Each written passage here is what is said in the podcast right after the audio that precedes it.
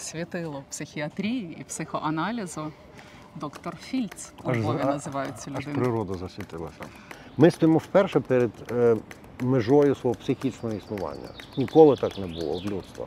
Нема сили думати, нема сили переживати, нема сили жити, нема сили тішитися, нема сили ні на що. У нас одна наша психотерапевт з таким, знаєте, жалем каже, в мене чоловік на передовій лінії, і він страшенно е, вже такий депресивний, і він каже, що я вже розумію, що я йду помирати. Що робити? Воно так спрацювало, що ми самі були здивовані. Я зайду відразу з козиря, з козирного питання. Ви слухайте, ні, ну ви такі питання класні задаєте. Не про мене, а про е, Владику Гузара. Я кажу, ви що, ні в що взагалі не вірите, що щось є таке поза, поза тим світом, що щось ніколи не може перетворитися в ніщо. Марта, ти знаєш, я через тиждень помру вже. Ліг в ліжко і через три дні помер. А це те, що Це то, Юнг що писав. по- так. Юнг писав, що от коли людина має померти, знаки е, цього вмирання Вона знає. з'являються задовго. Вона знає, як правило, до півроку може померти. Друга людина, вона себе запрограмує, Людина, яка швидко засинає, не має страху смерті. має менший страх смерті. Ну знаєте, ви відволікли мене зовсім геть. Я дозріла до теми про смерть і зараз е, замовлю її психоаналіз, можна сказати. Тиждень тому тут е, на Львівщині, е, ну не тут на високому замку, а на Львівщині, на Галичині, біля Львова, я поховала свою дуже близьку. Бабусю Ганю, їй було 96 років, і я відчуваю, що я зараз саме на тій хвилі, яка дозволить мені коректно побудувати розмову. Ми всі знаємо е, чимало стареньких людей, які, попри те, що вони хворі і самотні, з усіх сил тримаються за життя. І ми знаємо, ми знаємо дуже багато героїв, воїнів, які фактично сміються в обличчя смерті. Ми живемо в час, коли в Україні смерть править жнива, і, до речі, війна і смерть це двоє з чотирьох вершників апокаліпсиса. Я вам поправлю Добре. петличку. Скажу глядачам нашим, що у нас сьогодні світило психіатрії і психоаналізу. Доктор Фільц у Аж Львові називають цю Аж людину. природа засвітилася.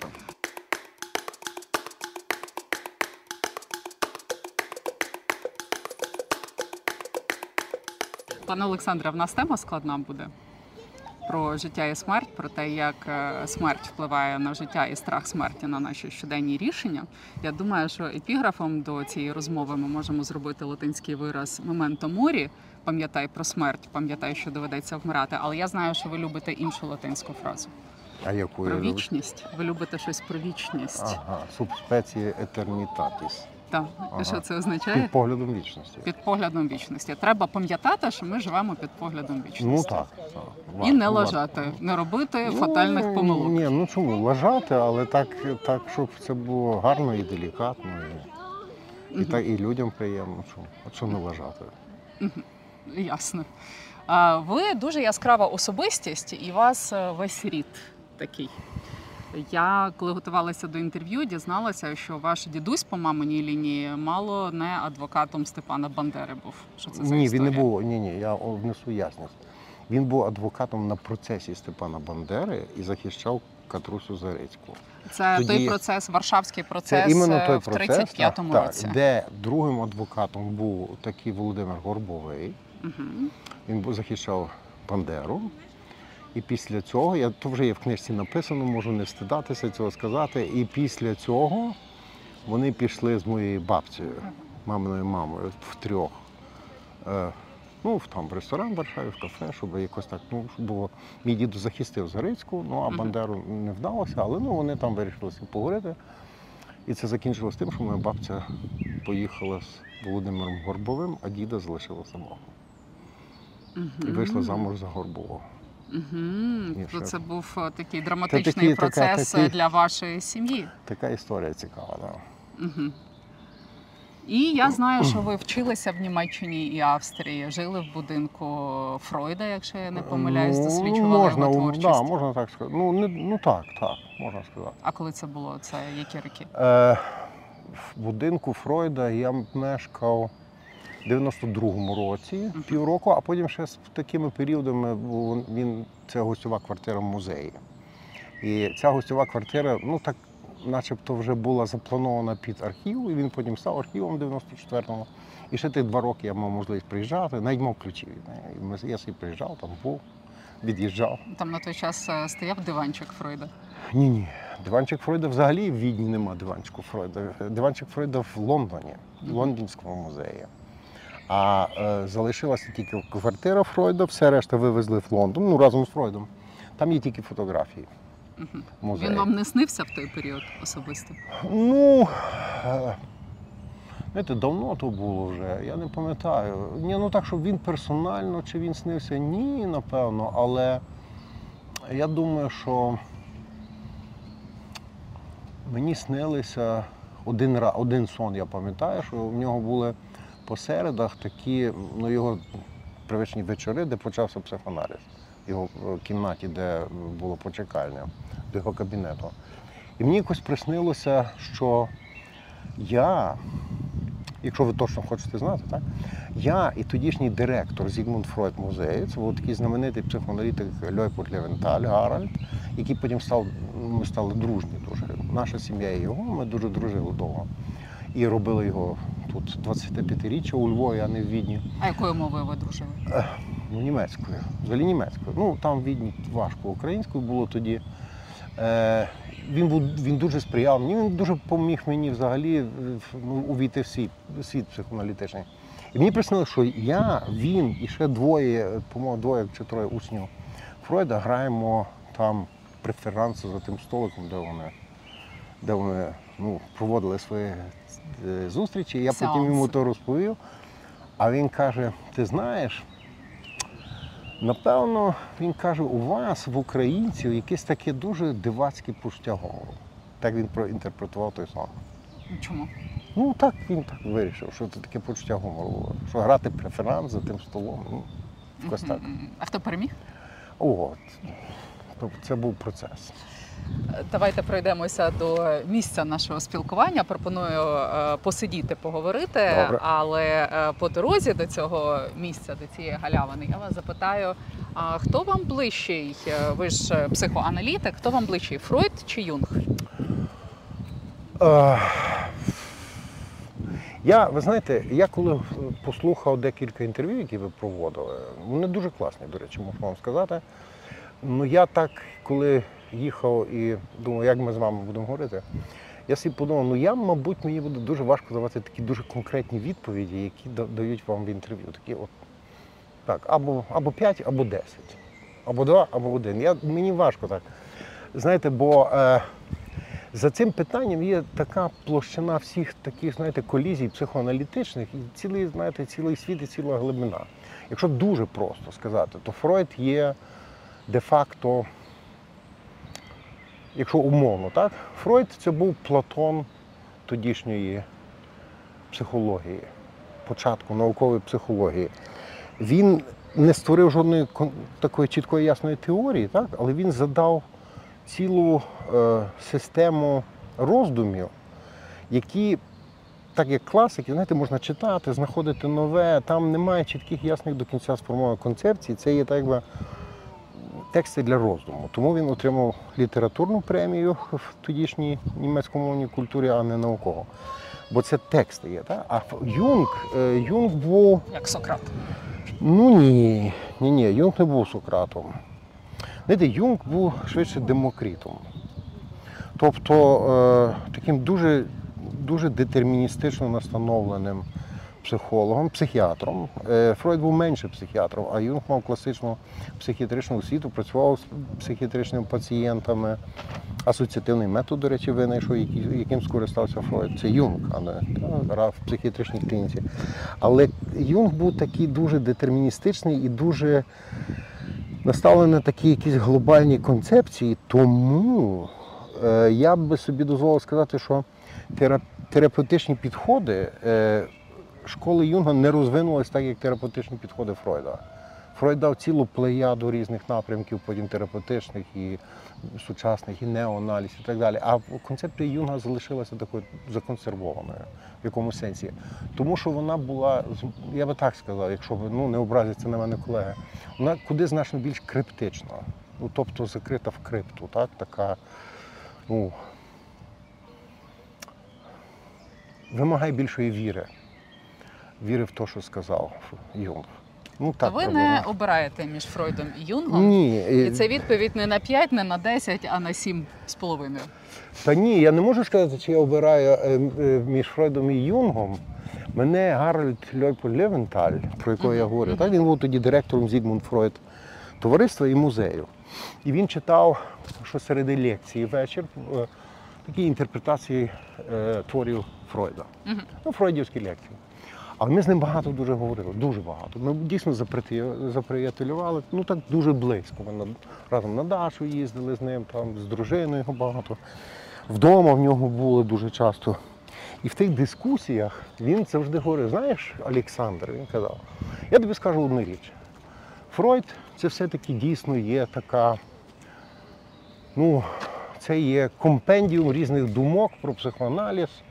Ти там знайдеш все, що хочеш. Але запам'ятай, для того, якщо ти хочеш бути психоаналітиком, а тут доведеться багато вчитися ще, і ти дуже багато в чому розчаруєшся, ти побачиш, як воно є на практиці. І це дуже добре, тому що тільки з того моменту, коли ти розчаруєшся і почнеш бачити, що не все, що ну, сказано було на початку ХХ століття, вже на, майже наприкінці 92 рік. Наприкінці ХХ століття воно таке вже трошки, ну, трошки інакше наука на то дивиться. І тільки через то розчарування ти почнеш думати, як ти думаєш сам, як ти сам розумієш психоаналіз. І це він заклав мені ще в 92-му році. І тому тоді, коли я вчився психоаналізу, я розумів, що треба мати своє бачення. І це воно дало свій результат, тому що, знаєте, якщо так забігти трошки десь в бік, ми зараз робимо унікальний у Львові проєкт. Це є проєкт психотерапії адиктивних пацієнтів, тобто наркоманів.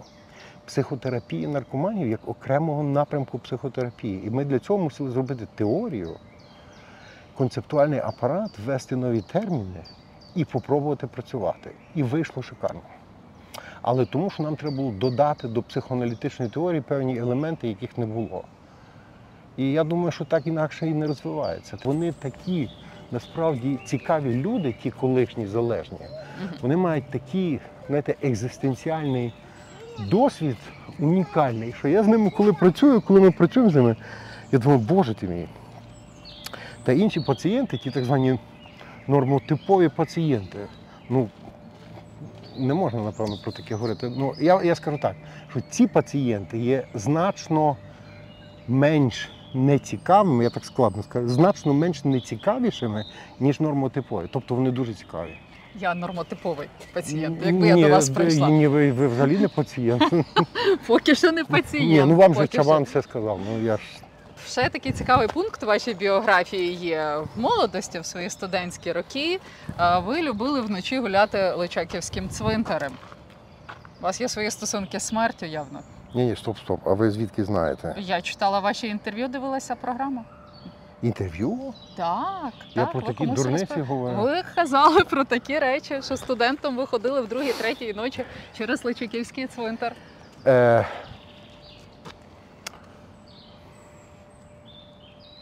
Ну добре, окей. В мене був тіточний брат. Ну, я би сказав, що цей мій тіточний брат, він називався Орест Сузанський.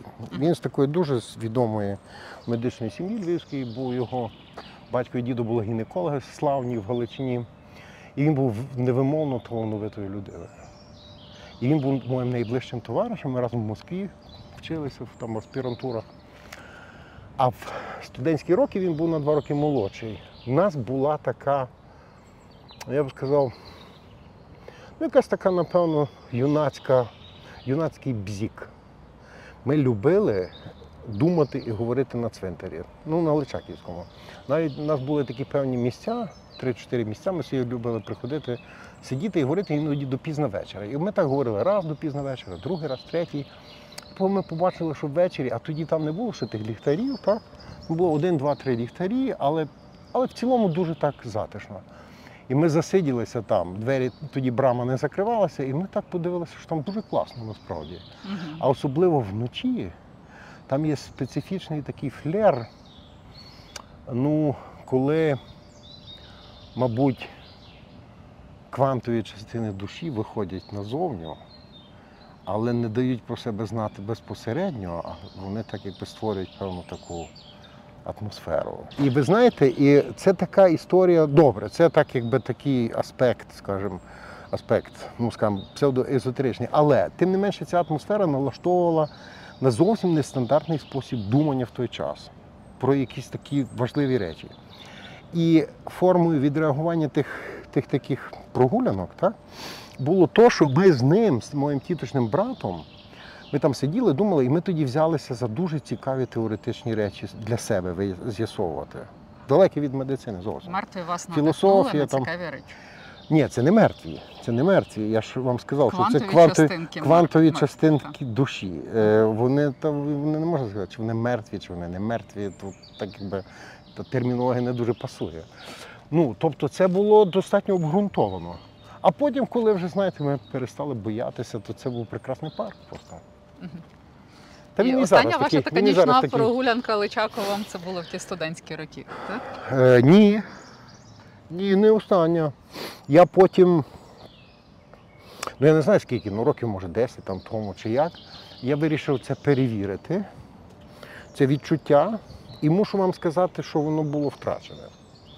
Вже в такому більш дорослому віці, мабуть, накладаються якісь інші аспекти. Ну, напевно, то, що ці квантові частинки все-таки там покояться неспроста, чомусь вони там. Я собі подумав, ні, ну не варто їх провокувати аж так дуже. І я вирішив, мабуть, ні. Тут в нас теж є квантові частинки, Ага. цілком живі, О, то ті які квантові будуть частинки. надихати нас на спілкування Ага. сидячи. Ага, то є кліщі, які падають з дерева. Я зрозумів, добре, Це окей. каштани. Окей, добре. Я зайду відразу з козиря, з козирного питання. Чи ви вірите в те, що є ще щось, якесь потойбіччя? Е, Друге життя, як писав А, друге життя. Е, можна, можна трошки мені так якби віддалятися, чи треба відповідати хочете? як в армії? Ні, не як в армії. Ми не в армії, Є- ми на Ютубі. на Це Ютубі. велика різниця. Ну добре, тоді я хочу один епізод, який я завжди згадую, який мене вразив страшенно, і який говорить не про мене, а про е, владику Гузара. Угу. Це було років, мабуть, близько 20 тому. Ну так, да, десь так. І нас якось церква попросила, ми тоді почали дуже розгортати активність української спілки психотерапевтів. Ми її створили в 96-му році. І він попросив зробити порадню для е, греко-католицької церкви, для, для монахів, для прихожан і все. Ми сказали окей. І ми думали, що ми зустрінемося обговорити то ввечері в його е, палатах. Я прийшов до нього. Ну, і з таким, знаєте, може трошки таким інтелектуаль, інтелектуального порядку апломбом. Йому заявив, знаєте, Владико, я охоче буду робити все, що скажете, але мушу вас щиро попередити, що я людина невіруюча. Агностик. Ні, я сказав невіруюча. А він так, він так усміхнувся. Він дуже класна людина виявився взагалі. Ну, а він так усміхнувся і каже, е, каже, та що, пане Олександре, та такого не може бути. Я кажу, та ні, ну я просто щиро вам говорю. Я кажу, ви що, ні в що взагалі не вірите, що щось є таке поза, поза тим світом? Я кажу, ну як? Ну ясно, що я вірю, що щось таке є. Він каже, ну то ви, напевно, ні, то ви точно віруюча людина. Ви, напевно, мали на увазі, що ви людина не церковна. І кажу, ага, ну, мабуть, так. Він каже, то я вам скажу, я також не церковна людина. Тому що церква Любомир то Гузар сказав, що він не церковна людина. Так, він сказав, що то є інституція. Е, То є інституція, церква то інституція є. А віра це є дуже персональна справа. І він каже, я в тому сенсі, в якому ви маєте на увазі, я також не церковна людина, я віруюча людина. То ви питаєте, чи я вірю в щось таке? В життя після життя, в потойбіччя, в інший світ, Е, кращий, ніж наш. Без фізичної форми, метафізичний світ.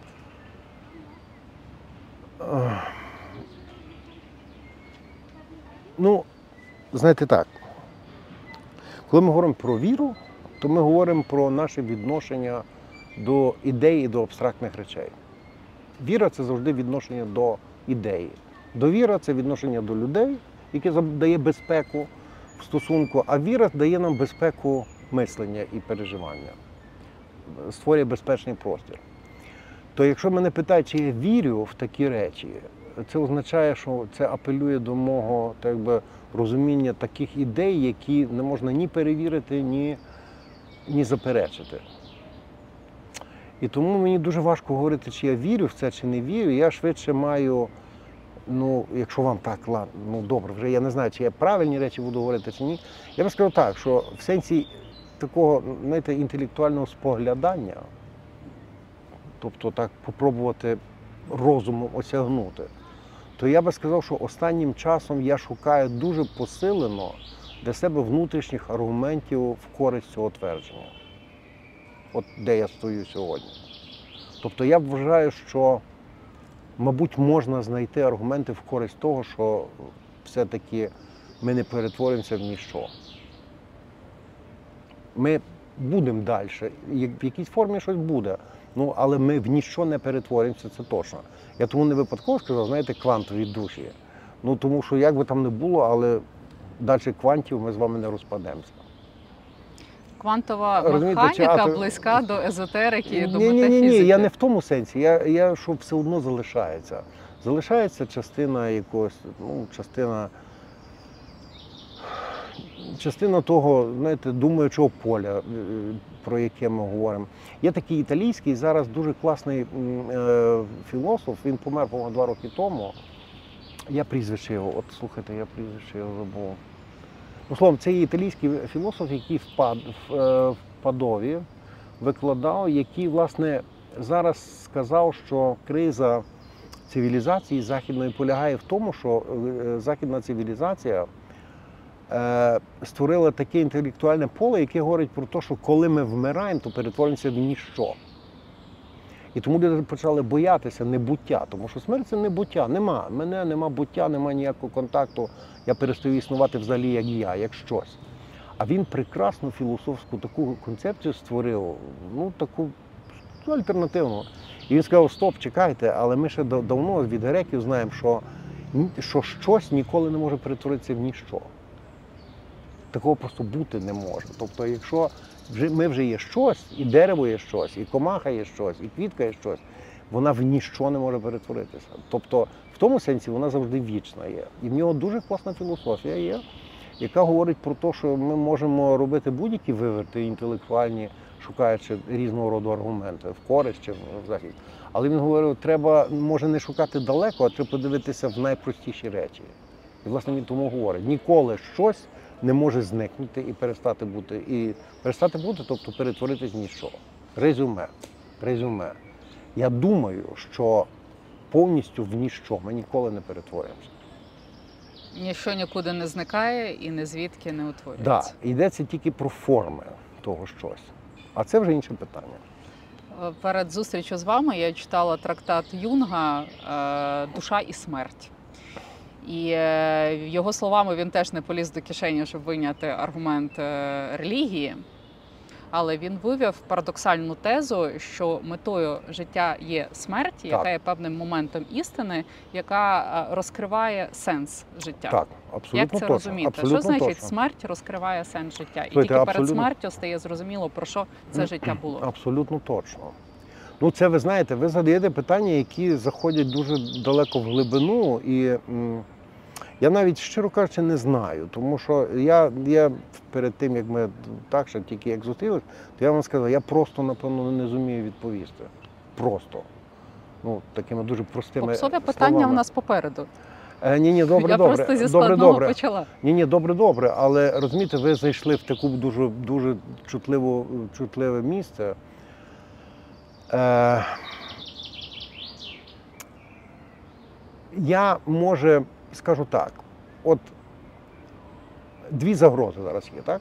Загроза одна перед нами це є. Я вибачаю, що я здалека, але я мушу аргументувати. Розумієте, оці питання, які ви задаєте, вони потребують якоїсь такої, ну дуже аргументації. Я, отже, зайду нібито здалека. Перше, ми маємо загрозу матеріального самознищення людства з війною зв'язано, так? Ну, атомна енергія, там, чи термоядерна, чи катастрофи, чи ми знищимо до кінця екологію, і екологія знищить нас. Значить, матеріальне знищення.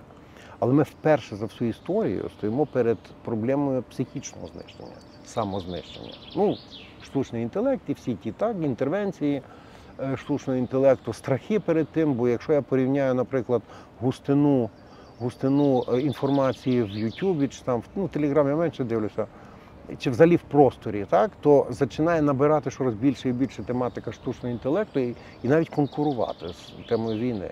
Ну так в мене враження. Тому що загроза велика, тому що творці штучного інтелекту, самі творці говорять, що катастрофа неминуча. Отже, ми стоїмо вперше перед е, межою свого психічного існування. Ніколи так не було в людства. І я тому починаю з цього, що життя, знаєте, як би ми собі не думали, і скільки би ми не хотіли з вами фантазувати, життя це є щось таке, яке е, мусить мати свою скінченність. Тому що якщо життя перестає мати границю і скінченність, воно перестає бути життям. Бо життя це є необхідність самовідтворення в наступному образі. Є таке дуже гарне твердження Канта, чому полягає доцільність як така. І Кант говорив, що ну, життя насправді це є доцільністю природи. Природа так сконструйована, щоб створити життя. І доцільність полягає в то визначення, я його завжди цитую, воно є зовсім нестандартне, але таке, я би сказав, бомбезне. І Кант так якось дуже просто сказав. Доцільність це є таке, таке якесь існування, яке просто передбачає можливість створення образу самого себе. Оце доцільність. Будь-яка доцільність це стремління створити свій власний образ, відтворити його. І він тому говорить, життя є доцільністю природи. Бо природа створила так, що є щось таке в природі, яке може сам себе відтворювати. Але як тільки немає межі, то ми перестаємо себе відтворювати. Ми про це ніколи не думали. І це, що зараз штучний інтелект, і все, все це говорить про безсмертя, про безмежність і так далі, це є загроза життю як такому. Це інша форма життя. Тому в цьому сенсі смерть, очевидно, є е, доцільністю життя в самому широкому сенсі, тому що смерть дає можливість е, завершити певний образ, а далі ми з вами думали, що ми не знаємо далі, яка форма є. Ми ж не мусимо назвати цю форму існування після смерті тим самим словом життя. Але ми точно можемо назвати його існуванням, правда? Ми можемо не називати ніякими словами. Ні, ні, ну ми не можемо. Ні, на жаль, ми не можемо, тому Є що щось за межею слів. Е, ні, От, ну, можливо, це щось за межею слів. е, воно є щось за межою слів, але ми, на жаль, можемо тільки це констатувати, що, мабуть, є, але ми не можемо про це говорити з вами. Тому, на жаль, ми так сконструйовані, що ми мусимо знаходити слова. Ми мусимо їх знаходити. Добре, скажемо, ну для мене, добре, для вас може інше ви знайдете краще. Але я хочу сказати, життя так, життя в цьому сенсі мусить мати межу, і е, життя мусить бути підведене до тої межі, так, щоб цей образ або був створений, або не створений. А от далі існування, це вже я тому і сказав, це вже форма цього існування ми не знаємо. Яка? Ну, але я написав книжку, що я помер. Там я все написав. Мгм. Там я все В описав. своїй книжці ви вже померли. Я там вже ні, І ну, я- спілкуєтеся з іншими померлими, з античних я- часів починаючи. абсолютно Ну, ви в хорошому товаристві. Абсолютно шикарне, абсолютно шикарне, так.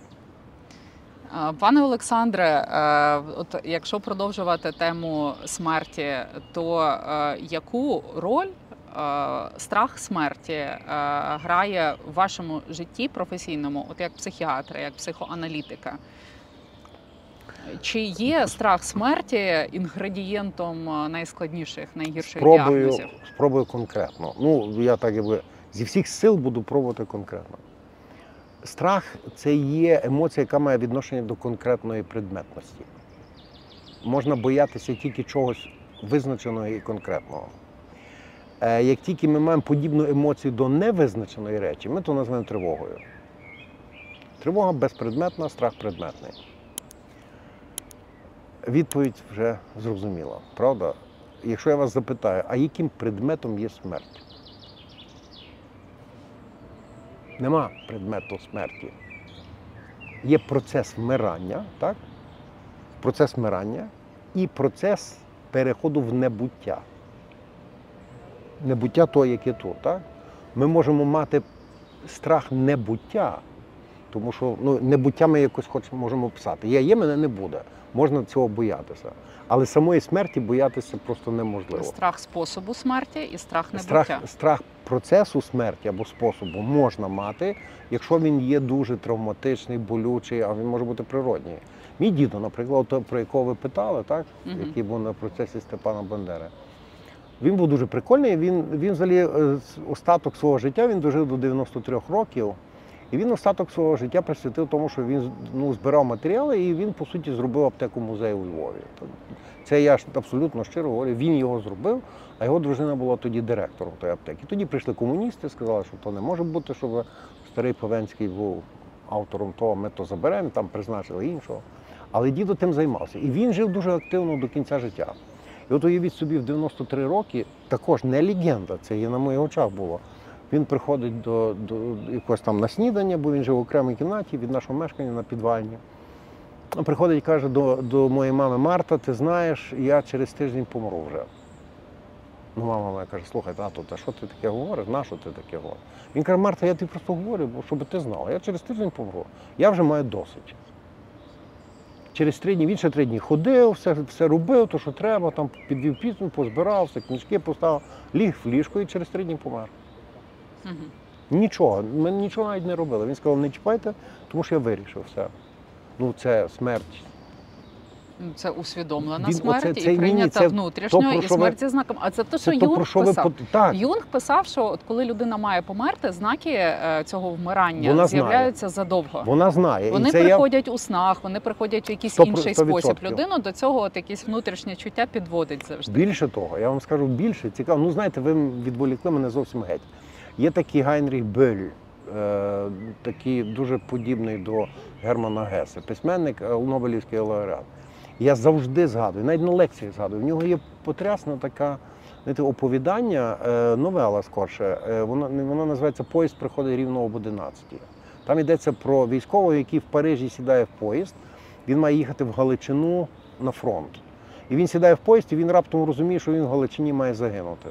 Мгм. Він сідає в поїзд, дивиться карту, вона та карта йому якась така, та приїжджає в Перемишль, ще гостріше то відчуття. Він сідає на поїзд, приїжджає до Львова. І Гайнріх Бölь Самбуль, він описує Львів. В тому оповіданні він пише, що кращої кухні, як у Львові на той час не було в Європі. Він ще пішов в ресторан, той солдата, все, і тоді йде втікати, наштовхується на жінку, яка проститутку, яка обслуговувала генералів Вермахту, е, гестапо на, на вулиці колишньої Енгельса, там, там де вона. Він, вона десь того генерала не було, вона з ним проводить ніч, закохується в нього і каже: знаєш що, чорт візьме, беремо машину і втікаємо. Вони сідають в машину і їдуть. І він їде по дорозі, дивиться на карту, і йому місто Стрий раптом таке, здається, якесь підозріле. Мгм. І воно наближається Пункт до. призначення. Ні, ні, він доїжджає недалеко до стріляє, і машина підривається. І, і, за, ну, і ну, заложили вибухівку. Оце є, розумієте, людина може передбачувати дійсно в певних станах свій фінал. Але це до того питання, яке ви задаєте, чи це є мета, чи це є небажаний, скажімо, небажаний результат життя. Це все залежить, як ви підготуєтеся.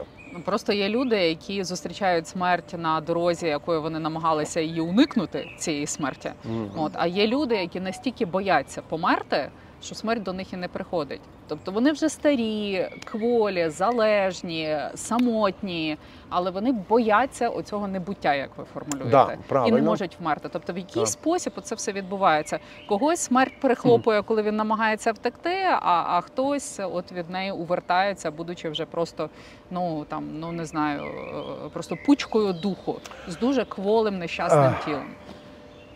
Ви говорили, ви говорили, знаєте, ви я так слухав інтерв'ю, ви говорили про депресії. Так я ну тут інакшого просто варіанту, напевно, нема. Е, знаєте, одною з таких інтегральних, взагалі інтегральних ознак депресії, якщо не перераховувати всі симптоми, бо їх можна дуже багато, всяких різних, але інтегральною ознакою депресії протилежного стану манії, ну тобто надмірної ейфорії, надмірного щастя, це є так званий брак вітальних сил, тобто життєдайних сил. І цей брак життєдайності він, він, він себе відображає у всіх сферах. Це є нема сили думати, нема сили переживати, нема сили жити, нема сили тішитися, нема сили ні на що. Але біда депресії полягає в тому, що депресія є завжди, як тепер ми про е, звикли говорити, ну щонайменше двохрівнева, так? Вона тілесна є і вона психічна. І ну я не буду більше, хіба що виникне питання, я потім інакше ще скажу, як впливає один рівень на інший. Але депресія, суїцидальність депресії полягає в тому, що тіло не має життєдайності більше тягнути життя. Тіло втрачає життєдайність. І вже та життєдайність опрацьовується головним мозком як безперспективність. Бо тіло дає сигнали, що життя вже від... нема. І людина може покінчити життя самогубством. Тобто хтось може прагнути Так смерті от ви говорите про людей, які до кінця тримаються за життя. Угу. Це тому, що смерть це не є тільки психічний акт або тілесний.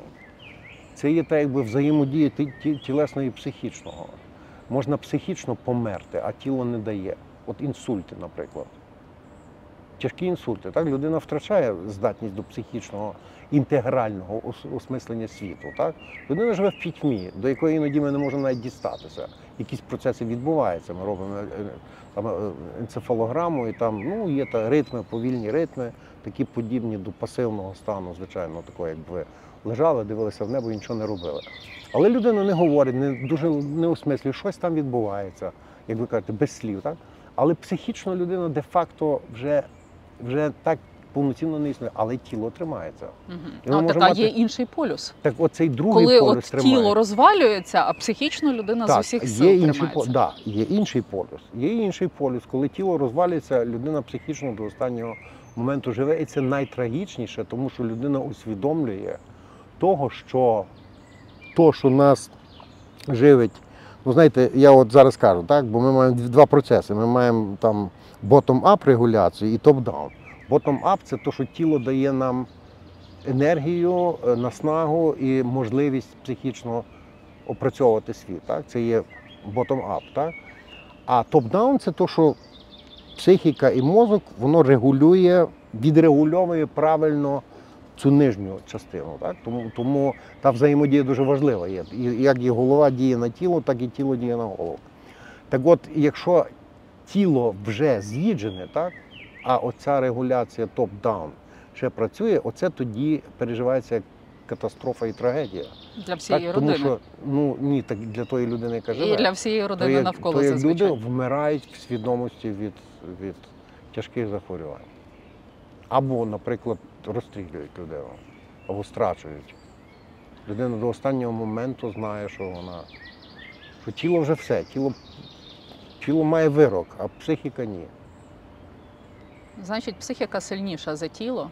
І якщо психіка хоче жити і немає ніяких раптових причин смерті, то психіка може впливати на тривалість життя. Може, може, психіка може впливати, і це тепер один з таких цікавих моментів досліджень сучасних впливу, впливу психіки. Не тільки, ну от бо ви з Олегом говорили багато про епігенетичні фактори.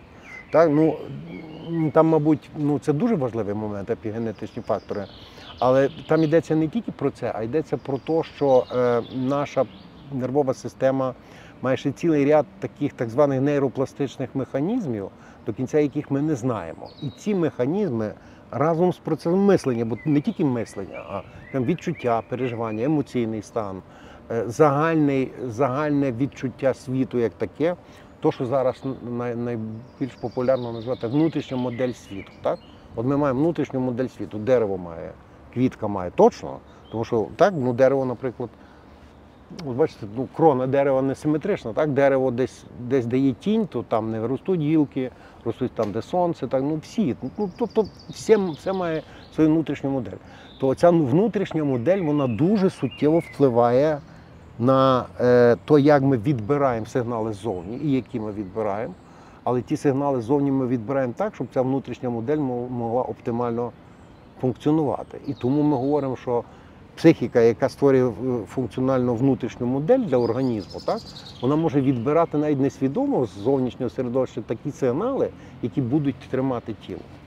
Якщо говорити про природню смерть, то для мене вона пов'язана з е, вмінням і бажанням відпустити, відпустити контроль. І я десь читала думку, що люди, які в житті легко засинають, зазвичай легко вмирають. тому що це з Так. відпусканням контролю пов'язано. Так, ну вірніше, вони не мають того, що ми з вами назвали страх смерті. Людина, яка швидко засинає, не має страху смерті. Має менший страх смерті. Має це я. Тобто, якщо я мучуся з безсоння, можна запідозрити, що мені буде важко свого часу вмирати. Ну, запідозрити можна. Запідозрити можна, але це не факт. Це не факт, бо це ще залежить від, від знаєте, від, ну, банальними словами, від характеру, так? від, від того, як особистість сконструйована, як особистість відноситься до таких звичайних речей, як стрес, фрустрація там, і так далі, такими розумними словами. Так? Ну, тобто переживає, як тривогу переживає ще людина. Дивіться, ви говорили про е, страх небуття і тривогу. Іпохондрія. Це ж теж, напевно, пов'язано якось зі страхом смерті, і небуття, і тривогою, і все це в комплексі, коли людина постійно боїться захворіти і нон-стоп хворіє. А, Це до смерті має якийсь стосунок? Іпохондрія? До страху смерті? Ні. Ні, до смерті іпохондрія, мабуть, немає. Ви слухайте, ні, ну ви такі питання класні задаєте. Знаєте, я так от сиджу і думаю, я ж то написав докторську дисертацію про іпохондрію. Е, і, Хлопці, ми і пропали. Ми тут ще на 5 годин. Не слухайте, ні, і непогано, і непогано, бо це було, я тоді писав як концепцію, таку цікаву концепцію. Е, і ви задали питання, і тут я задумався. Іпохондрія, іпохондрія це є, знаєте, стан, е, це є специфічний стан тривожного існування, постійно тривожного існування. Тоді, коли е, власне ті дві частини, от, яку ми, які ми говорили, так, верхня та ну, психічна, духовна, душевна, як хочете назвіть, і тілесна, які е, не мають достатньо доброї взаємної регуляції. Тобто е, завжди, так якби будь-які сигнали з тіла сприймаються верхньою частиною, психічною частиною, так, як імовірно загрозливі. Це дуже така дуже тонка складна регуляція. І е, серед іпохондричних людей є така дуже специфічна категорія, яка найкраще то. Це і ті люди, які втікають від смерті. Ми її називаємо іпохондрики здоров'я. Тобто вони здоровим способом життя думають, що вони цю проблему обдурять. Ну, вони бігають, виснажують себе, на дієтах сидять, роблять Бог зна що. Деякі за рахунок того продовжують життя, але не за рахунок того, що вони бояться смерті, а за рахунок того, що вони просто якось там по відношенню до себе приймають правильний е, спосіб життя. Але багато з них, і власне я тому я дисертацію писав на ту тему. Наприклад, е, були такі, знаєте, що інфаркт дістали, лежали після інфаркту в клініці. Е, І через на третій день вже болі пройшли, там лікарство почали брати. Тихенько з палати виходили і йшли далі бігати марафон, тому що ж треба бігати. Угу. І на, на доріжці вмирали і все. Не, найгірш... не Ну, найгірший Це варіант. іпо- іпохондрія здоров'я, тому що угу. вони мали неправильні сигнали з тіла. Мгм. Дивовижно, от я думала, що іпохондрія, ті- іпохондрія, як ви кажете, тільки зі е, хворобами пов'язана, а це іпохондрія Ні, здоров'я. ну чому? Скільки людей? Ні. Ну, але це більше, знаєте, до звички, напевно. Якщо ти там звик кожен день бігати, то тобі чогось Та не то не тільки бігати, тут не тільки бігати. Ну, послухайте, визначення іпохондрії дуже просте. Це є е, тривога, аб, тривога або може страх конкретної захворювання без будь-яких ознак наявності такого захворювання. Тому, щоб сказати, що людина іпохондрична, ми мусимо докласти всіх можливих медичних зусиль, щоб довести, що дійсно нічого немає. І тоді сказати людині: ну от, за всіма можливими варіантами обстеження у вас цього немає. А іпохондрик каже, ну, значить, ви не вмієте діагностувати. До побачення, пішов шукати іншу клініку. Я брала інтерв'ю в наших е, героїв, у захисників України, і всі вони розповідали, що дуже страшно на фронті. Тобто вони бояться і все рівно йдуть. Вони бояться смерті, вони бояться каліцтв і йдуть. Вони сміються в обличчя смерті. А це якась інша порода людей? Чи Ні, як це, це можна специфічний пояснити? захисний механізм, психологічний. А я думаю, що в такій ситуації, де немає іншого варіанту, де немає виходу з ситуації, так, всі бояться. Але дуже важливо є ще, з якою настановою треба боятися. Знаєте, один випадок. Е, В нас, в нас є така постійно діюча велика група, щотижня вона, працює, де збираються всі психотерапевти. Ну не всі, далеко не всі, але з України, за кордону, і ми щотижня собі думаємо разом, створюємо такий спільний простір для якогось спільного переживання. Дуже важливо. І там різне буває. І, ну не буду там конкретно, але в нас одна наша психотерапевт з таким, знаєте, жалем каже, в мене чоловік на передовій лінії, і він страшенно е, вже такий депресивний, і він каже, що я вже розумію, що я йду помирати. Що робити? Давайте якісь щось придумайте. І ми так ми подумали, не, було що сказати. Я пам'ятаю, що я тоді кажу, знаєте, подзвоніть йому і скажіть, що він має дуже просте завдання. Він зобов'язаний вижити. Він має обов'язок такий. Ну, по-російськи долженствування, я. Так, ну, обов'язок вижити. І не тільки для себе, і для своїх інших колег, бо він керував там 5 чи 6 людей. І цей обов'язок дуже важливий. Він є зараз центральним. Обов'язок вижити. Слухайте, і вона потім подзвонила і сказала, вони вже вийшли і ротацію їм зробили, і він далі рветься. І що Бо це в ньому включило? Ну, Почуття ну, обов'язку. Ну, що це це інша, інша захисна стратегія. Інша захисна стратегія.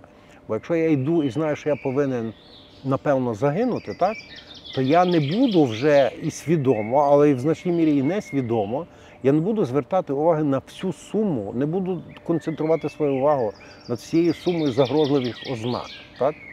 Не буду сконцентрований на тому, що я зобов'язаний за будь-яких обставин знайти вихід з ситуації і не загинути. А я йду з тим, що може стати всяке, я, ну що ж я буду вже. І все. І тоді я так якби трачу значну частину свого ресурсу. Як тільки я собі говорю, що я маю такий обов'язок, я мушу це зробити. І для себе, і для інших. Я тут же включаю ресурсну систему. І це тоді зовсім інакше працює. Ну, правда, Це дуже цікаво. На жаль, дуже те, слухайте, то воно, воно так спрацювало, що ми самі були здивовані. Вона просто на, на наступній групі каже, ви знаєте, воно так спрацювало. Мені здається, що в цьому житті найважче, що є, це втрати, переживати втрати. От в мене тиждень е, тому, ну трошки давніше, тиждень тому ми поховали мою бабусю. І 96 років жінці, хвора, Супер, самотня, і все рівно я відчуваю цей біль, тому що вона Мгм. мені була близькою.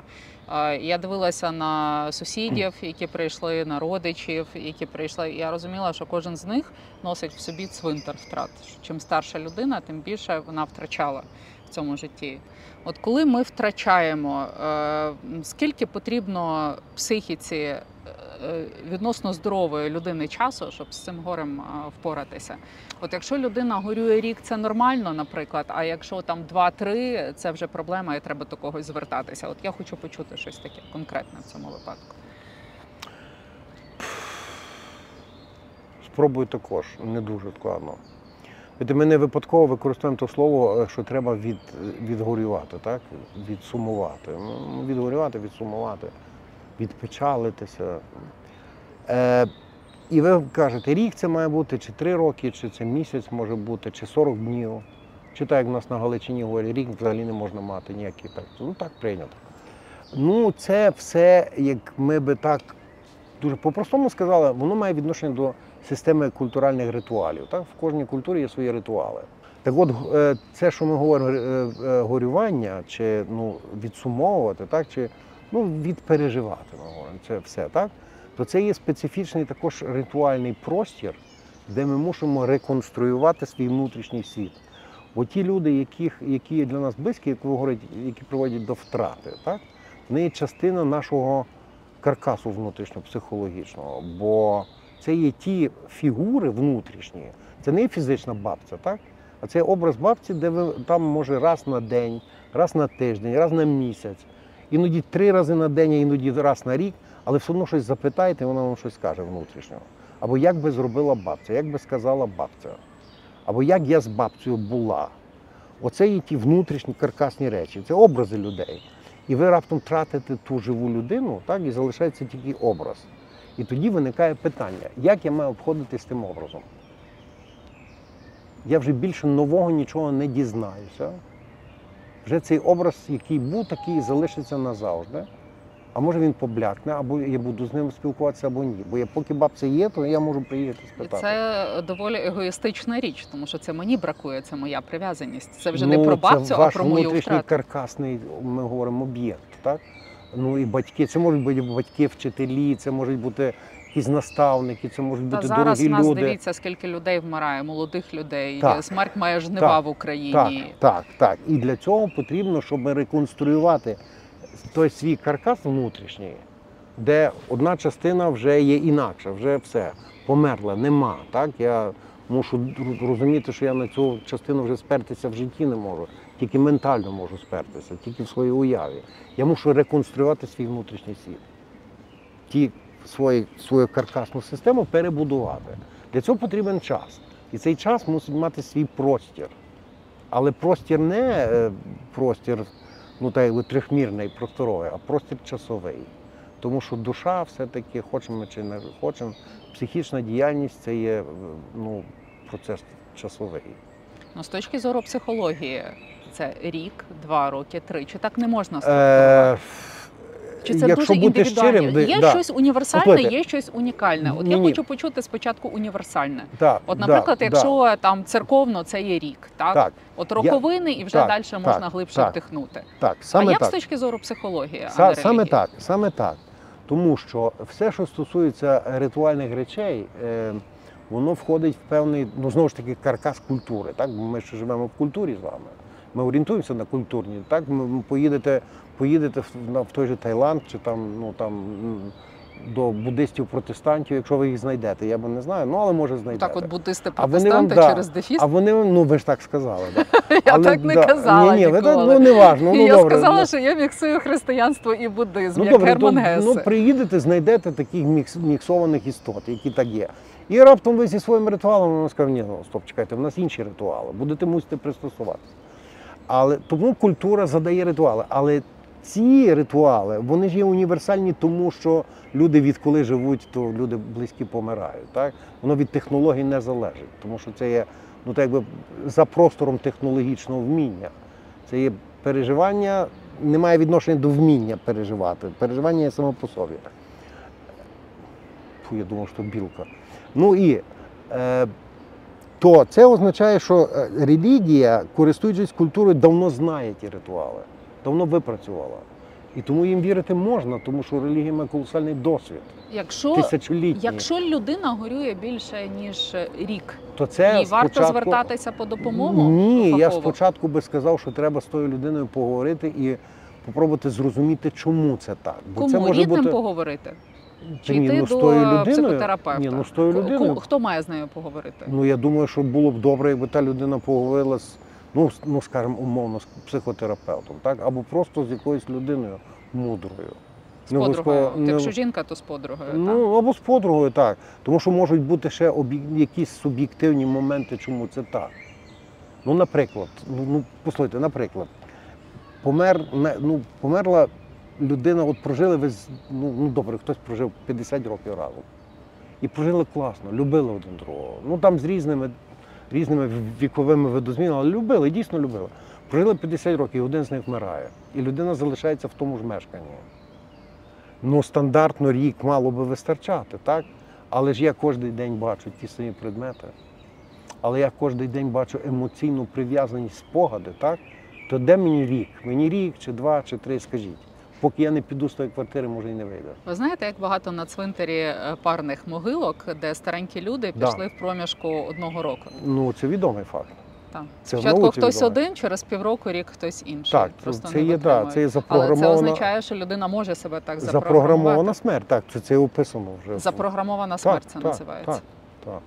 Ну, це відомо є. Це, наприклад, коли люди дійсно довго живуть разом, один з них помирає ну, трошки непередбачено, там рак, інфаркт, інсульт, то друга людина, як правило, до півроку може померти. Друга людина, вона себе запрограмує, тут же захворює тяжким захворюванням і вмирає. Але це ніяка не загадка, тому що примітивні культури, ви ж напевно чули, правда? Систему табу, так, або амулетів або то, той же знаменитий вій коло нарисований. Так? Але це є в культурах, це вивчено є. Що є культури, де людям говорять, ти зробив злочин, ти будеш покараний. От ти маєш амулет тобі дають, вішають на шиї, не маєш права зняти, через три дні ти помреш. Людина помирає через три дні. Ну, фактично, людина, людина може себе запрограмувати жити довго або померти швидко. Це ми вертаємося до першого вашого питання, наскільки є ця bottom-up і top-down регуляція. Тобто психічне, ми на сьогоднішній день вже маємо дуже багато цікавих досліджень. Оскільки ми вже повернулися до перших питань, е, то от закругляючись, я комічно сформулюю е, питання до вас. Теж відштовхнусь від Юнга, який сказав, що душевною хворобою є втрата сенсу життя. Тобто сенс життя є дуже важливим. Якщо людина, наприклад, е, формулює для себе сенс життя, як не заморочуватись, не перепрацювати, do as little as possible, робити так мало, як тільки можливо, і не брати на себе відповідальність.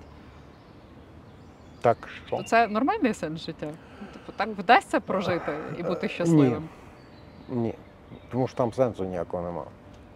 Сенс не заморочитись і не брати відповідальності. Е, Отримати якомога більше Будь- задоволення. Будьте добрі, я зараз попрацюю трохи психотерапевтом, аналітичним по відношенню до вас. Ще раз скажіть, як ви сказали. Точно не, те саме? Не, як, як не заморочуватися. Не заморочуватися. Скажіть, сенс може бути в негативному визначенні? Через не? Ну не знаю, є різні підходи, але Ну, якщо ви так формулюєте, то може і Ну, ні. напевно, ні. Ну ви ж сенс мусите якось визначити, так? Як я сказав, ну дерево це не сенс. Є анекдот на ту тему психотерапевта. Не буду розповідати. Дуже довго. Розповідайте. Розповідати? Дуже короткий, його всі знають. Розповідайте навіть якщо з матюками. Прийшов чи ні, ні, я ніколи в житті. Я забороняю, до речі, і пацієнтам. І, і клієнтам, як ви кажете, забороняю. Це такий дуже серйозний, до речі, психотерапевтичний крок забороняти матюкатися.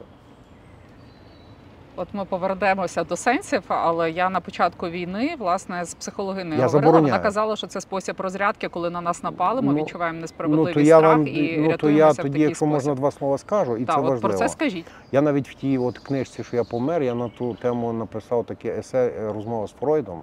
Чому люди матюкаються? Ну там я то, ніби Фройд говорить, що це є самогвалтування психіки, мат. Але це дуже все просто.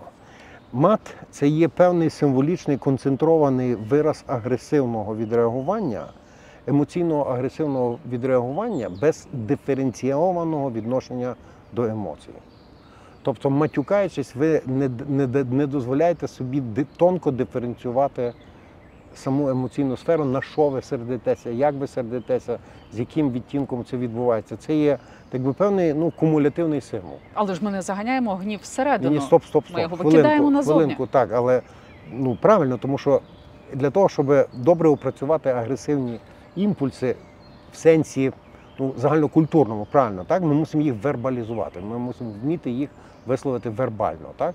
В цьому весь сенс світової політики, дипломатії і так далі.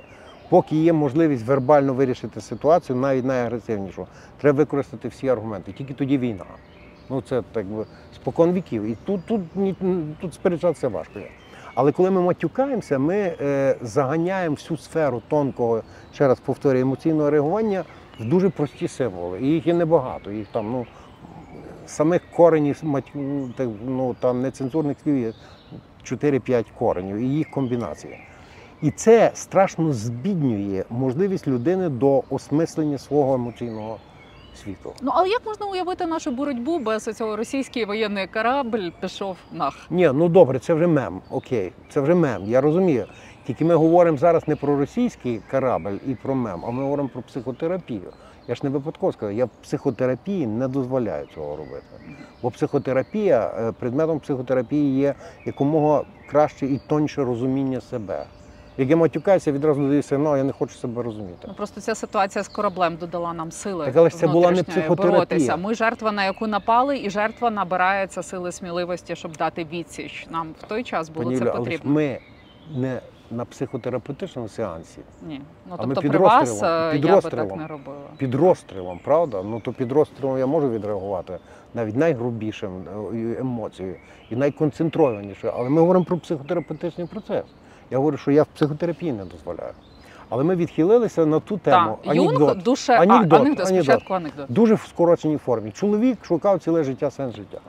Вже змучився, в бібліотеки всі пройдені, все пройдено. Жінка вже махнула руками і каже: слухай, я дізнався, що є мудрець, як ясно, в Тібеті мудрий чоловік, він знає.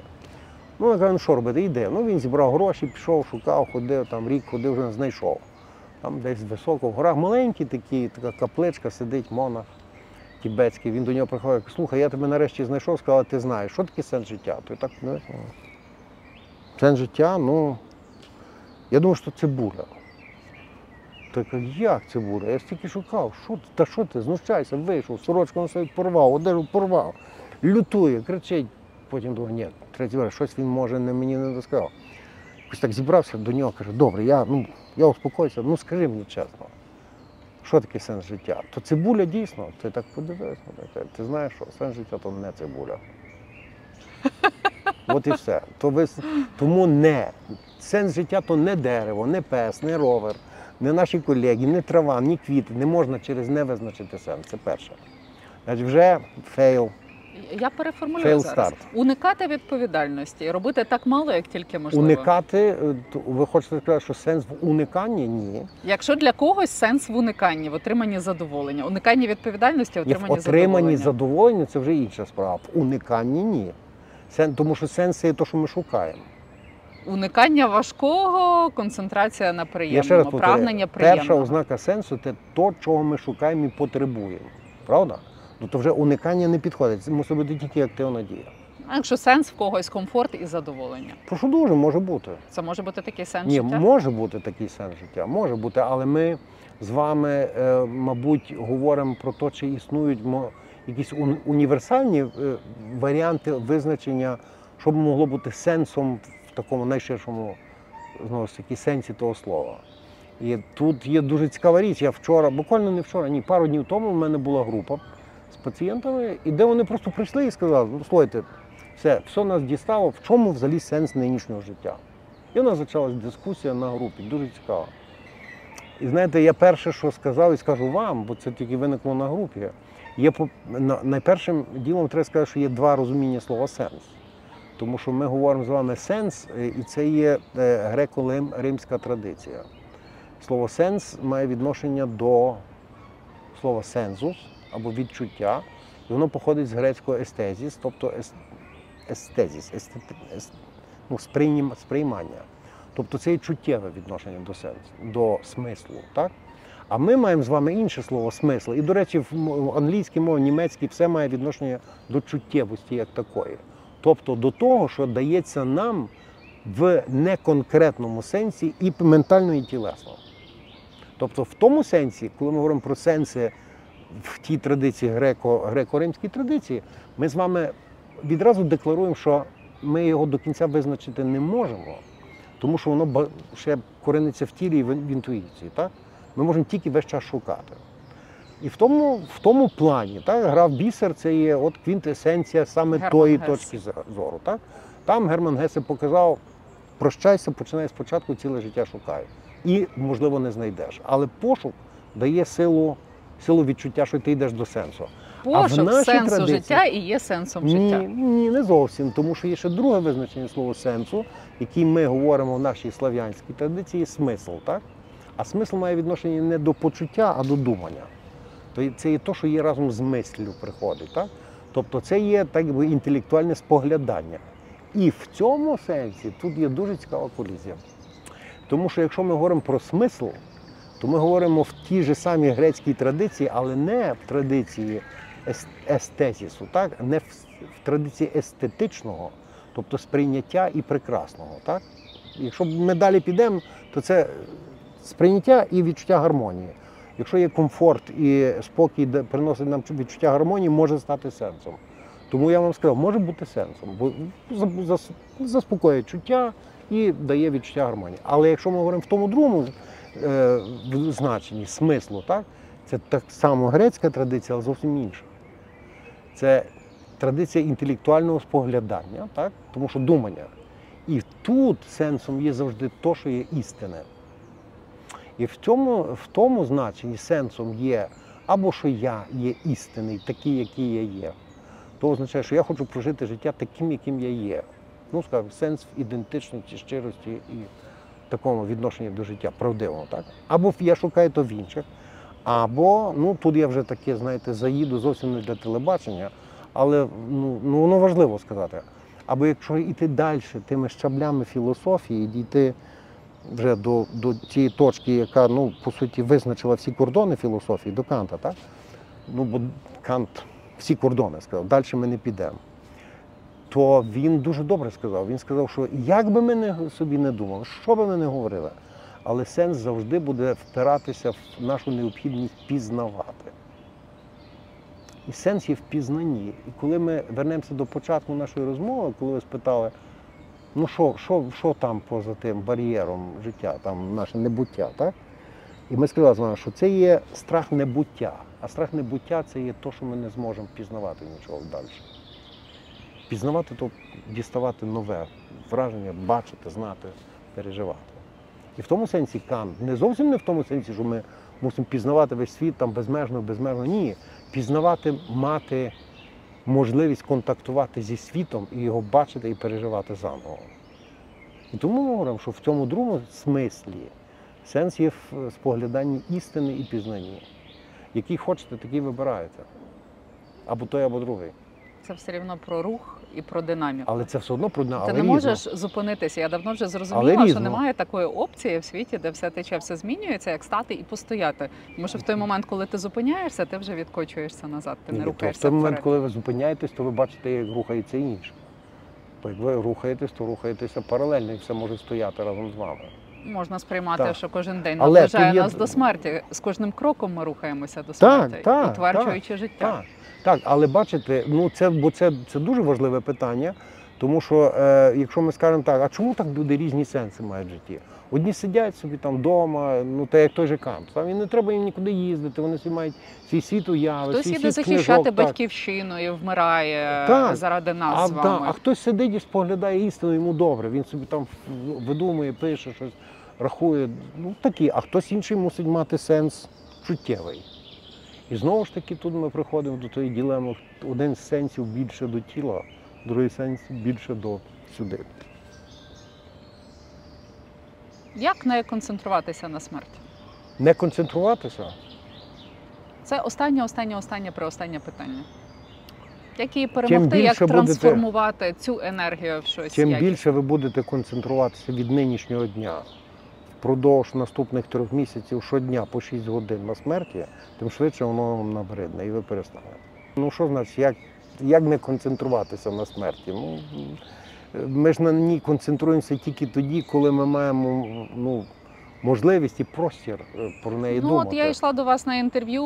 В центрі ховають наших хлопців е, біля ратуші. Так. Люди навколішки стоять, е, плачуть. Це відбувається регулярно. Я живу в Києві. Чи не кожної ночі щось вибухає наді мною? Я не знаю, чи доживу до ранку. Тобто вона зараз більш відчутна і не можна ігнорувати навіть от в уяві тих людей, які ігнорували раніше. Вона ближча. Вона відчутніша. вона Вона відчутніша, її неможливо витіснити зараз. Ну, можливо, так. Можливо, так. Ми вже почали з того, що ми зараз маємо зовсім інший цивілізаційний момент, коли ми стоїмо під, перед загрозою і психічно-духовного самознищення. Так? Ну, умовно, штучний інтелект. Як буде, будемо бачити. Але е, ми маємо дуже цікавий повтор, і це в тій статті, власне, що я 10 років тому написав. Я так якби мав то на увазі, що е, от тепер почалось 21 століття. Тепер. Бо там я написав, що ну, Наполеон в 19-му році помер, почалося 19 століття. В 18-му році закінчила Друга світова війна, почалося 20-те. Гітлер помер. Гітлер а тут ми чекаємо, да. коли Путін помре, ні, ні, і Гітлер то було продовження. І тепер є два- 20-ті роки, починається 21 століття. Але там був дуже цікавий феномен, який тепер мене. Я, він, він мене насторожив, щиро кажучи, якщо б можна було собі вдаватися в такого роду розуми. Перша світова війна закінчилась тим, що виникла дуже така дуже серйозна е, течія філософська модернізму, але вона була позначена тим, що носіями модернізму було втрачене покоління.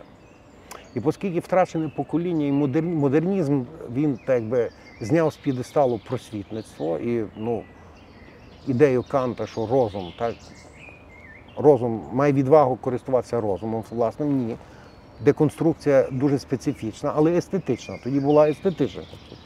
І втрачене покоління. Це все завершилося тим, що треба було знайти вихід. І відбувся другий етап світової війни. Ну, так звана Друга світова війна. Тільки тоді, тільки тоді закінчився модернізм, був короткий період авангардизму і наступив, наступив постмодернізм, який деконструював все нафіг, як говорять, так все розвалив все. І ми війшли зараз в війну. І раптом я дивлюся в інтернет, і тут починають як гриби вилазити філософи. І ми вже маємо назву нову філософської течії неомодернізм. Я чому про це все говорю? Що е, я думаю, що однією з найбільшої такої катастрофи, які ми будемо мати в- після війни, не в Україні, а у всьому світі.